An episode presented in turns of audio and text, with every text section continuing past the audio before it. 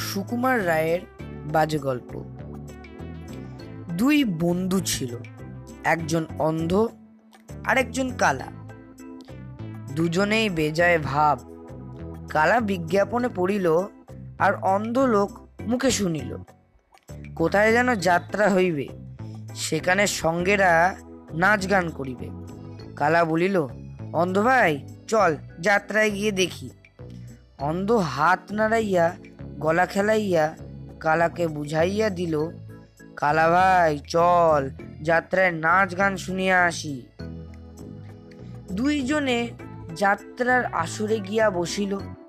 রাত দুপুর পর্যন্ত নাচ গান চলিল। তারপর অন্ধ বলিল, বন্ধু, গান শুনিলে কেমন?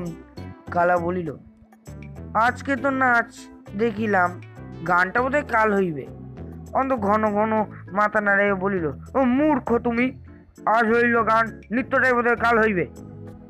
কালা চলিয়া গেল।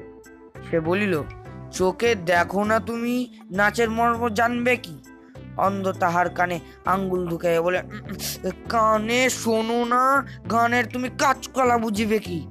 কালা চিৎকার করিয়া বলিল আজকে নাচ কালকে গান! অন্ধ গলা ঝাঁকড়াইয়া তার ঠ্যাং নাচাইয়া বলিল আজকে গান কালকে নচ। সেই হইতে দুজনে ছাড়াছাড়ি। কালা বলে, অন্ধটা এমন জুয়াচোর, সে দিনকে রাত করিতে পারে।